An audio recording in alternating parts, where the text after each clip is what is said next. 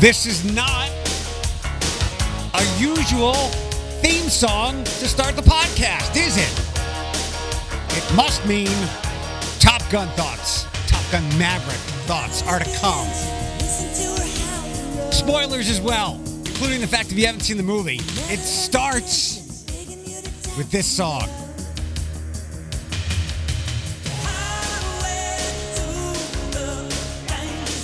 All right, that's good. Monday, June sixth. Um, Alex is not here today because uh, she, too, has caught COVID.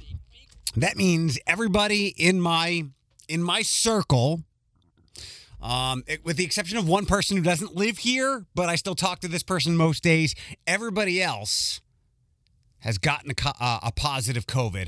Um, Alex says she wouldn't wish this on her worst enemy. We didn't even discuss attempting to have her on today because she, like everybody else who has gotten it or will get it, just needs to rest it out. And me saying that everyone in my inner circle has gotten it is not to show that I gave it, I gave it to them. It just shows you it's it's in its greatest S T D form. It's underlying. We're not going to talk about it. We're going to ignore the fact that it's there. And at this point, I think as I mentioned last week, um, aside from that way of describing it, it is very disruptive. Um, not debilitating, not to the points where we were in the past couple of years, but you're likely going to come across a friend, a relative, or yourself who gets hammered with it for several days and is going to have to miss something that you you expected or hoped for them to be a part of because they've just got to rest it out because it is racing through and taking us on another wave. Um, Alex is out, just as the Walleye are two games from being out of this season. They're down two games to nothing. They lost both Friday and Saturday night to the Florida Everblades. The series now switches back down to Florida. Are they, are they in Orlando? I forget where in Florida they are. Um, twenty years ago when I lived and worked in Orlando, there were the Orlando Solar Bears who held dollar beer nights. And even back then, that was dirt cheap to have some drinks. And that was their way of attracting hockey fans or just anyone to a hockey game. Uh, but the Walleye are down two games to nothing. Next up, Wednesday night, Friday night, and Saturday night, if needed. We hope that game will be needed. If not, that means the Walleye season has come to a grinding end. I know there's been some um, some remarks, some doubts, some criticisms of how much the officiating has gone against the Walleye in these playoffs, as David Brooks today wrote in The Blade. There is no conspiracy to push back against the Walleye. If anything, if there was a conspiracy, it would be for the league to prop up what is arguably the best franchise in the league and to laud them and reward them and us for all the sellouts and the great organization and great events that they put on. Or you could go, well, they know the Walleye will will come back and push this thing through in seven games, and they just wanted to give uh, give Florida some, they wanted to give Florida an assist. So this thing is a long series, and that the Walleye can win it on the home ice in front of us, which they will now have to do if they're going to win the E C H L and the Kelly Cup and give me my parade that I keep talking about. A couple of other local stories, but first, oh, by the way, I uh, I canceled. You might not have heard me talk about therapy for some time. Um, I had decided to go a month in between visits with uh, Carol at Unison, uh, and I canceled that appointment. That was going to be today, last week. Uh, it just hadn't been doing me the good that it had seemingly done for others. Uh, so now I have to dig in and go, well, we got to be talking to somebody. Do I go back to the woman, Pam, who I was with before Carol, just for like a monthly check-in? So this is something that I've got to sort through. Because I, nor you, should be going weeks, months at a time without letting someone dissect and discern what is going on in between our ears. So uh, that I can keep myself accountable with that. One strategy I have is I want to talk to my therapist who I met with when I first started living here at the recommendation of friends. He is now a friend of mine, and Um, I wanted to run by him because he had mentioned, yeah, E M D R doesn't work for everybody. So I wanted to run, I wanted to review my time in E M D R with him and have him offer me some direction, some insight before I go making any appointments with anybody else. So yeah, today was a therapy day, and you're right, I have not been there for quite some time. All right, Top Gun stuff. Uh, went after Bark in the Park on Saturday morning. I am, I'm a take it or leave it Tom Cruise kind of person. Although during the trailers, I saw the the trailer for the next Mission Impossible movie. I have never seen a Mission Impossible movie. Um, I did not see the original Top Gun. The irony of my apathy, my take it or leave it attitude towards Tom Cruise is that one of the one of my five favorite movies of all time is the Tom Cruise movie, A Few Good Men. There was a period before we all started streaming everything and cut the cord when I, let me tell you my A Few Good Men story. I was thirteen years old or twelve years old. My dad took me to, over to Jersey to see his cousins. That woman had kids my age. I never liked going over there. So we went on some holiday. I was off of school that day to go see A Few Good Men, and I pretended to sleep with my hat pulled down over my eyes. But I remember it, and I actually kind of liked it. And to this day, my dad does not know that. And as I got older, uh, when it was when when A Few Good Men was always on T N T or T B S or some cable network, I would watch it and love the hell out of it and repeat the lines and take life lessons out of it. And then at one point in my life, hate Jack Nicholson's character. And then another point going, you know, Jack Nicholson is right. We need him on that line. Um. So yeah, one of my top five all-time favorite movies has Tom Cruise in it, A Few Good Men, with a great cast aside from Tom Cruise and Jack Nicholson as well. A very young Kiefer, Kiefer Sutherland, uh, a phenomenal uh, Demi Moore, uh, Richard, the, the co-counsel with Tom Cruise's character. I forget his name. Also a very good actor. Sam is the name of the character. I can't remember the, the name of the actor. So I've always been apathetic, take it or leave it with Tom Cruise. I've never waited for one of his movies uh, to come out and go, I got to get to see that. But I had just read too many brilliant, wonderful things about Top Gun. Um, just didn't make it the first week, was still getting over COVID. And Saturday morning, as I expected, I enjoyed the hell out of it for a lot of reasons. One, one thing that was kind of stunning to me, um, having it, it, it having been an entertainment and news story over the last three, over the last several years. Uh, going back to the two thousands where, oh, they're going to make a Top Gun sequel. Sure they are. Just like we're going to get an Avatar sequel. Uh, it finally got off the ground. No pun intended. And from what I recall and what I reread this morning, the movie was mostly done three years ago. It was supposed to come out in July of twenty nineteen. But they, de- they decided, with technology having come so far, I guess they wanted to wait a little bit longer and make The action sequences, uh, the action sequences, even more thrilling and exhilarating. And then COVID hit, and that bumped it back several times. And as you might remember, it must have been the end of twenty twenty, where Tom Cruise had an on-set rant um, about how people on set were violating COVID protocols and safety measures. And at the time, I think we were, it, it was my, it was, uh, it reminded many of us of when Christian Bale went off on a cursing binge. I think it was for the Terminator movie he was in. And we thought about how these people are treating these people on set like shit. And I remember at the time thinking quite the contrary with Tom Cruise.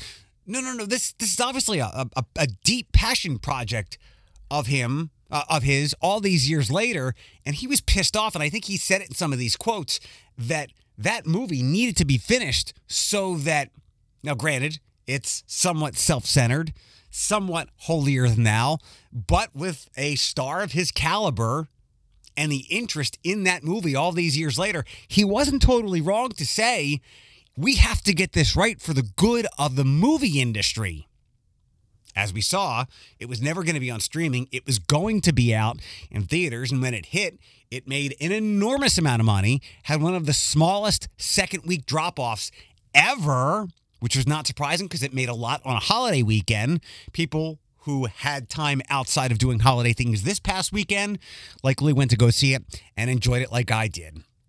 My it was my favorite kind of movie. It was about two hours and eleven minutes long. These days, most movies are over two hours.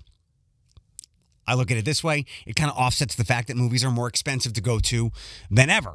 Although, going at like noon on Saturday, it was eight dollars. If you're still looking for wine uh, ways to make personal deflation, as I've started to do, um, I'm buying some store brands at Kroger from now on. Instead of going to the movies in the middle of the afternoon, go as early as possible. And, and instead of it being ten or twelve, it was eight dollars. But it was two hours and eleven minutes. Not that I expected a really complex, drawn-out plot, but there were no slow points. It was tout, T A U T. It was a tout, exhilarating thriller. Um... While, again, I am apathetic, indifferent about Tom Cruise, I can absolutely laud his passion for his work. Uh, you and everybody else knows he loves doing these, these stunts on his own, whether it's for pure ego or thrill or rush, or it's a combination of all these things. I tip my hat to him. Um, going back to his rant, his COVID rant about people um, just dismissing these protocols. He's dedicated. He's hardworking. Uh, we can leave the, the Scientology thing that probably turned me off about him years ago. We don't know much of his personal life. He was with Katie Holmes. He's Suri's dad. But other than that, we just know what he gives to us, and that's very little. But I will say this, there is probably no one in the business that works as hard as he does at his craft. Like his products or not, you've got to commend him um, for that. So the movie's been out basically, or the movie was basically in the can for three years. Um, it was dizzying in the sense that he created a special regimen for all the actors. Uh, Miles Teller, Glenn Powell, Monica Barbaro, uh, Kay Ellis, I think is the, the, the black gentleman's name. Is that Coyote? Who's forty years old and doesn't look that old. He created a training regimen for all of them so he could prepare their bodies to actually shoot these things while they're up in the air in these planes. They weren't flying them. They were in the back seat. But they were in the planes. They actually had to, like, as uh, you might have seen in some stories, they had to direct themselves with a camera up there and learn some editing as well because they were up there. There was no director or producer. It was them in the planes. He also shot like eight hundred hours of footage. Um, it was refreshing in the sense that after two hours and eleven minutes, I didn't have to wait for post-credits. I did not leave like I do. Now, granted, I only see two kinds of movies. Superhero movies, Marvel movies, which are just one long, everything is a link in a very long, unending chain, which I like. I also like to see psychological psychological thrillers, which have me in great thought and are often thought-provoking. When I leave the theater, my brain is going, I'm going to look things up.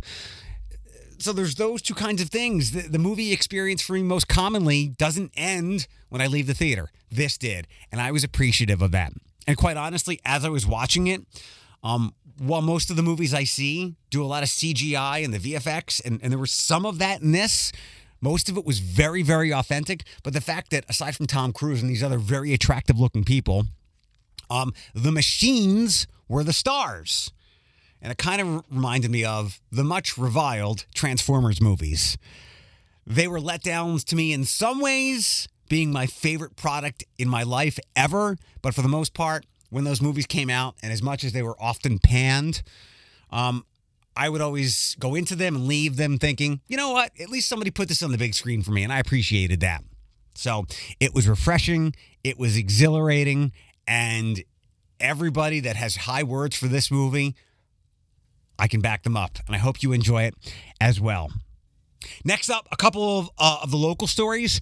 Uh, at long last, a new tenant, a new business will be coming to what's been going on that has frustrated you so much on Conant and Maumee. Uh, the road diet is kind of inching into the next phase. Obviously, the street was narrowed. They started doing excavation, and just today I read in The Blade that there will be a new restaurant that Uh, The mayor has uh, has thrown out there. We don't know the name, but it's from the same person that owns Whiskey and Wolf. Or I'm sorry, um, it's Levi and sorry, I confuse the two, these two sometimes, not Whiskey and Wolf. Levi and Lilac, um, I believe, is the owner of this one as well. The mayor described it as, it's not a bar, but it's not a heavy meal either. So we inch along into the reimagining of, of downtown uh, or uptown Maumee. Also a local story today, uh, T P S.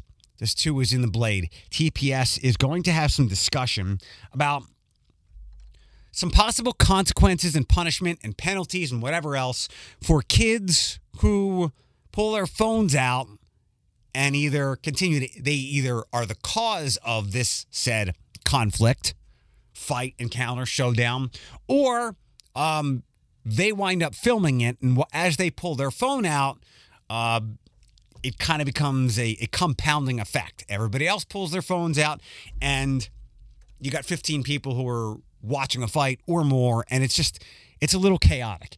And T P S said they're not, they're not sure because they could actually get good use out of these, out of some of these videos. But I think when you can zoom out and see the the situation, you can see when somebody pulled their phone out because they knew somebody was gonna, something was going to happen, or by them pulling their phone out, people felt they had to perform in a way or give people their money's worth.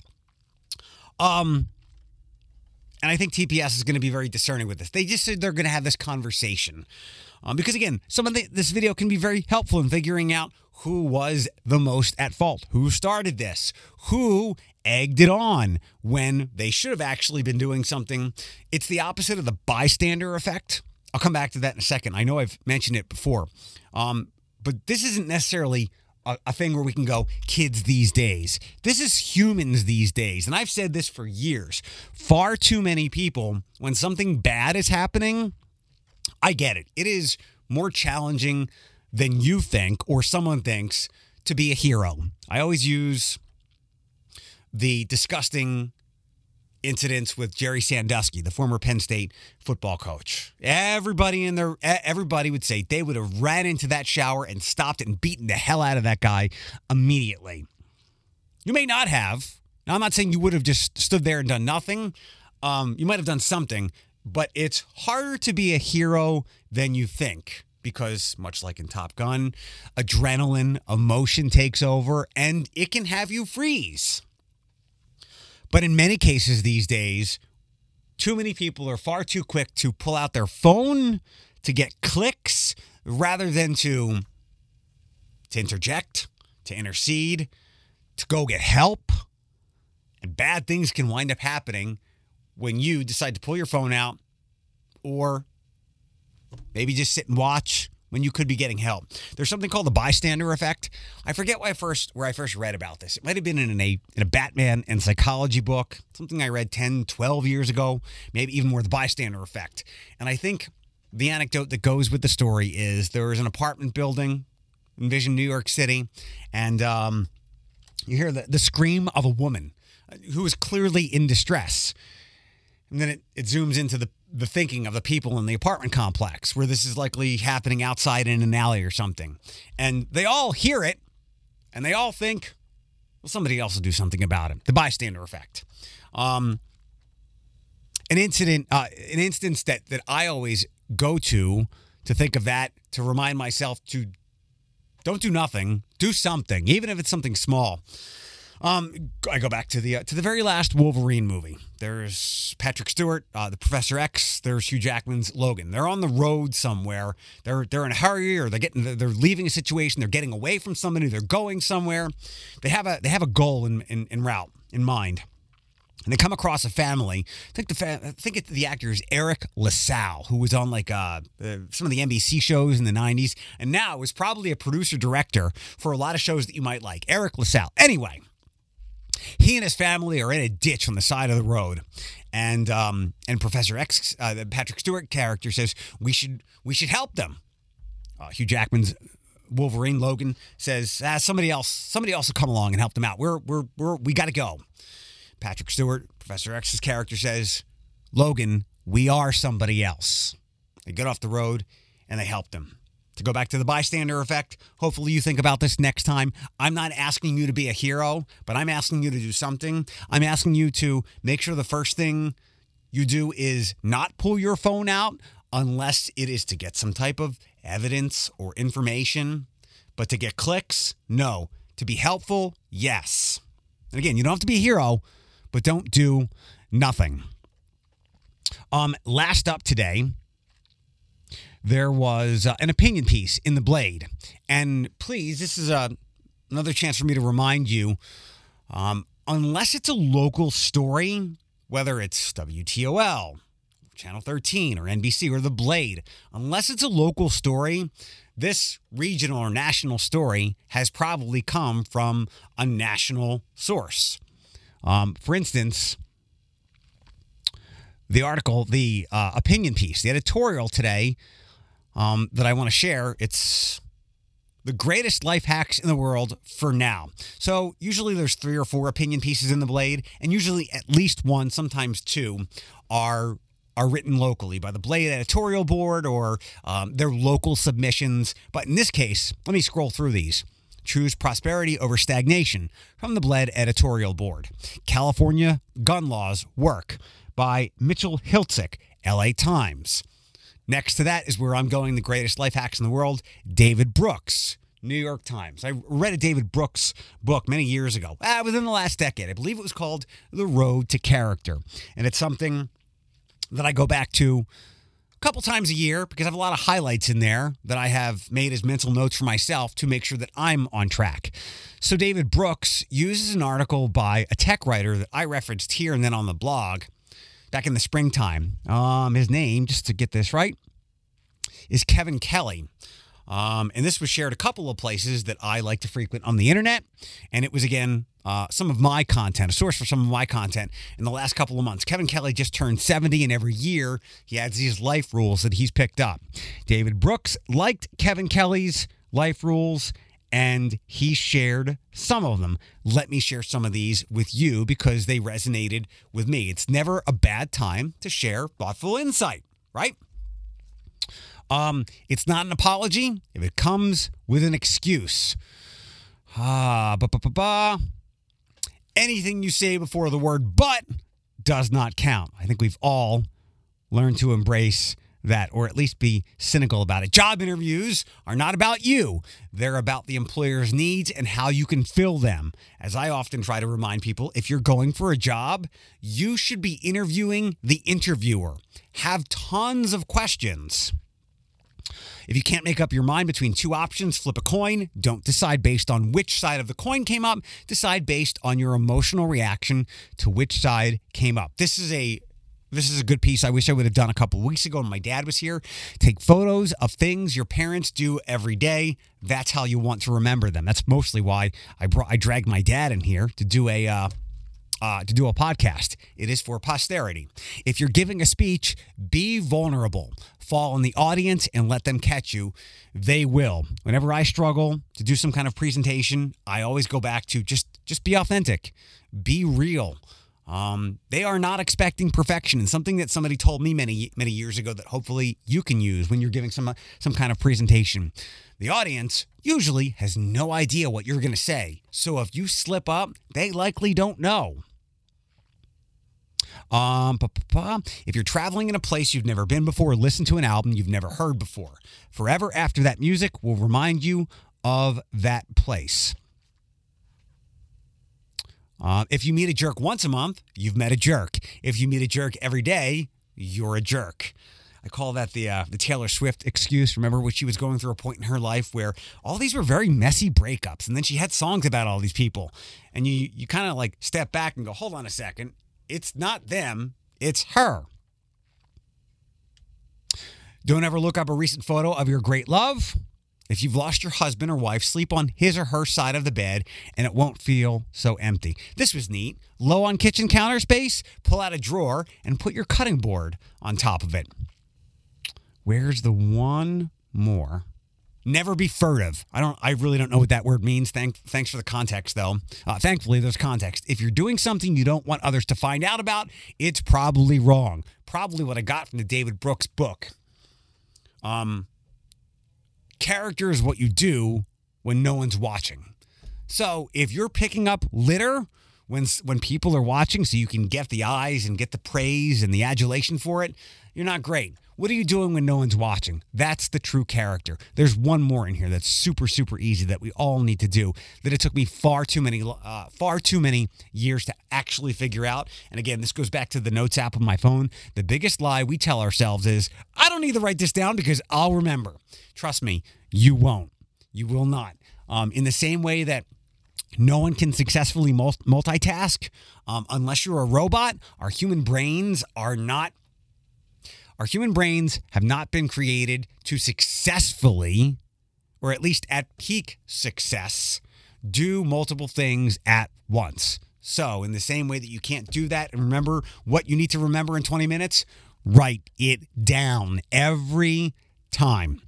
Thanks for being here today. Um, I'll get on my therapy. You get on Top Gun. I think you're absolutely going to love it. It does a phenomenal job with the exhilaration of those planes and those great machines and great performances. There is nostalgia, even though I have never seen the original Top Gun, and, and I kind of eschew many things in the eighties. Um, I do wish I had kind of seen it at some point in my life. That way, the nostalgia I felt watching it, understanding the Val Kilmer parts and other parts, they might have meant a bit more to me, but it was a very, very well done movie. And again, even if I can dislike uh, Tom Cruise for some of his eccentric beliefs or the way the ways he has been that we don't know about, I can praise his passion for his work and his unwavering sensibility of never letting something fail. He was he was going to make sure this movie was the star that it became. And I thank you for being here today. Lots of guests later on this week. It'll be Guestapalooza.